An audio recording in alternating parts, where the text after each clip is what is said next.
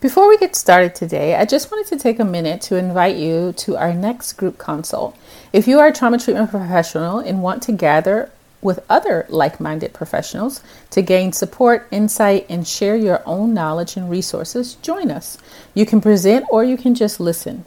This opportunity is open to all trauma treatment professionals. It will be held virtually and we will meet for one and a half hours. Don't miss it. Register and learn more at traumatreatmentcollective.com. Welcome to the Trauma Treatment Collective podcast. My name is Nina Keeler, a licensed marriage and family therapist and trauma specialist. In this space, we will share tips and tools on how to grow your trauma treatment skills while also keeping your own mental health in mind.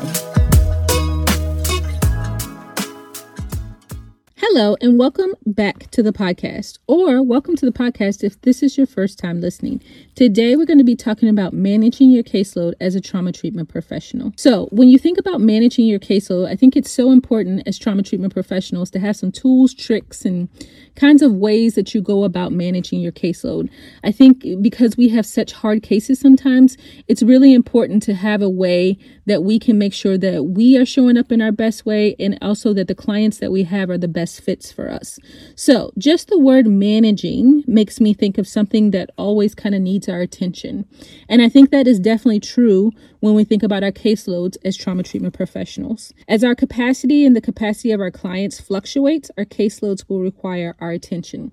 So, just thinking about, you know, as I grow, as I develop as a trauma treatment professional, there are going to be things that are happening in my personal life that impacts my capacity. Um, even as I grow my skill set, that's going to impact my capacity. So, I'm always moving and growing and fluctuating, as well as our clients have things that are going on in their life that's going to impact their capacity. Uh, and then also as they're growing and developing, their capacity is also going to grow and develop.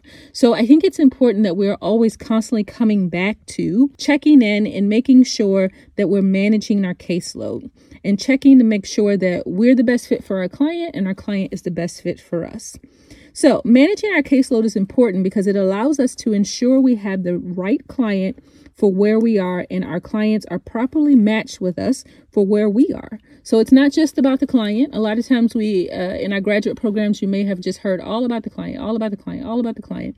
But I think it's also important to also think about where we are and making sure we have the right fit of clients and making sure also thinking about where our clients are and making sure we're the right fit for them. This piece is a constant piece that needs to be assessed and considered to help us to sustain in the field and for the best outcome for our clients. So it's something that's constantly needing our attention, constantly needing us to really kind of focus in on and constantly needing us to be able to uh, check in on and make sure that we are always kind of thinking about our caseload and managing our caseload properly. So, as mentioned earlier, this management of our caseload is an ongoing thing. We are constantly checking on our capacity to serve the clients we have and also the capacity of our clients to do the work we are able to offer them. Here's a couple of tips to consider when thinking about managing your caseload. Number one, boundaries.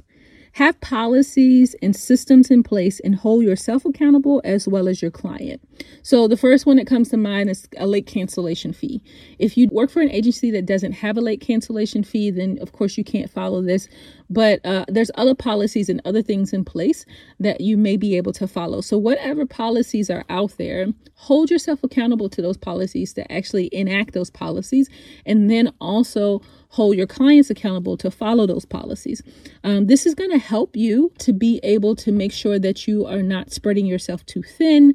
Um, also, to help you to be able to be compensated uh, when you should be compensated and, and not to have places for resentment and those kinds of things. So, boundaries are really important in the work that we do. Um, and one of the ways that those show up is basically having policies and systems in place that really help you to be able to work effectively and efficiently. Also, have a system to help you determine your sweet spot for your caseload.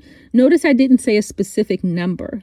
Very rarely do people think beyond the number. So you'll hear people talk about, you know, I like 15 clients, or I like 20 clients, or I like 12 clients, or I'd like 35 clients. Um, but very rarely do they think beyond a number. Today, I'm going to urge you to consider the phase of treatment your client is in, as well as the severity of their needs. It might not be so much uh, the magic number of the client, but it might be only X number of clients in a certain phase of treatment. So, for example, if you uh, know that you really enjoy the psychoeducation portion of your treatment process, um, then you could have like 10 or 20 clients in the psychoeducation phase.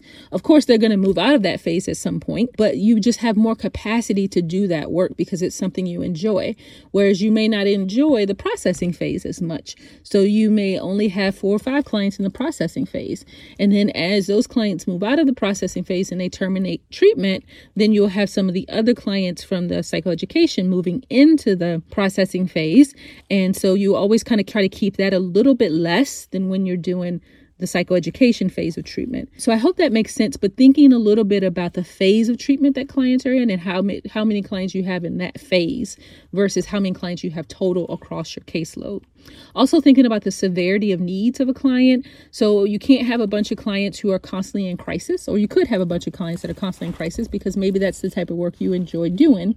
But then thinking about, okay, how many can I carry that are constantly in crisis that are going to need more than the typical once a week session? Or maybe you're a therapist that does typically more than once a week sessions. Maybe it's traditional for you to see clients twice a week. So, you know, I don't want to fall into this is what therapy should look like or this is what trauma treatment should look like because I know there's lots of different other ways of trauma treatment other than therapy. But just thinking about, okay, what is the severity of needs and how many clients can I carry in this level of severity or this level of severity or this level of severity? So that's another way of thinking beyond just the number.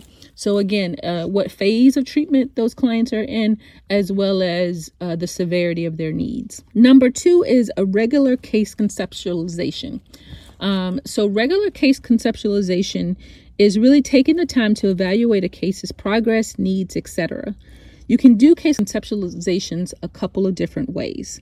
Um, you can do them by yourself. So you can kind of just set out a time in your calendar that you say, okay, I'm going to go through all of my cases and I'm going to look at them. You can do them in peer consultation. So you can get together with a bunch of other treatment professionals and you can actually go through and kind of look at each other's cases and bounce ideas off of each other, ask each other hard questions to consider about those cases, those kinds of things. Or you could also do it in your supervision with your supervisor. Um, so if you have regular supervision, you can say, hey, I'd like to use a couple of our supervision hours to be able to do case conceptualizations for all of my clients.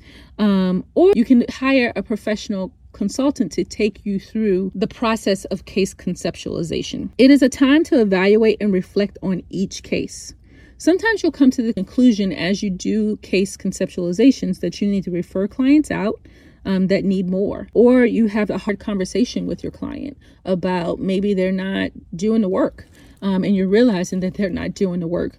And you also may need to get support for yourself. So you may realize that, hey, I'm really lacking in this skill in most of my cases are needing this particular treatment or this type of treatment or this focus of treatment.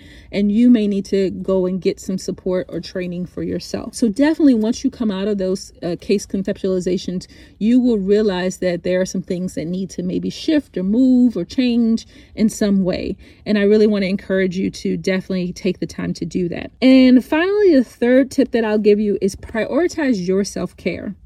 This is becoming more and more acceptable, but it's important that you take care of yourself so that you can have something to give to your clients. Make sure to practice moment to moment self care. Sometimes, you, of course, I won't preach to you guys, but sometimes self care can get locked up into these big events and it becomes this thing of, well, I don't have the privilege to spend that much money on something, or I don't have the privilege to take off and go on a trip. But I really, really want to encourage you to think of self care as moment to moment things that you can do.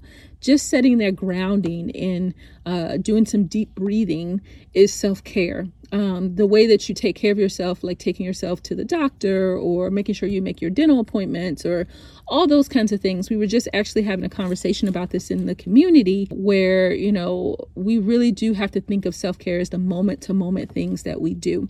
There is a uh, blog that I will link in the show notes um, where I talk about moment to moment self care. There's also a blog that I, I have that talks about being able to help you pick out a consultant if that's something that you're interested in to help you with the case consultations. So I definitely want to encourage you to think about these three tips um, to help you successfully manage your caseload no matter the setting you find yourself in. And uh, hopefully, this has been helpful for you. Please make sure to give us a five star review on your listening platform. And please also share, help us share this podcast with other people, um, other trauma treatment professionals that you might know. If you could please share this podcast with them so that they know that this resource is out there for them. Okay, well, that's it. Take care.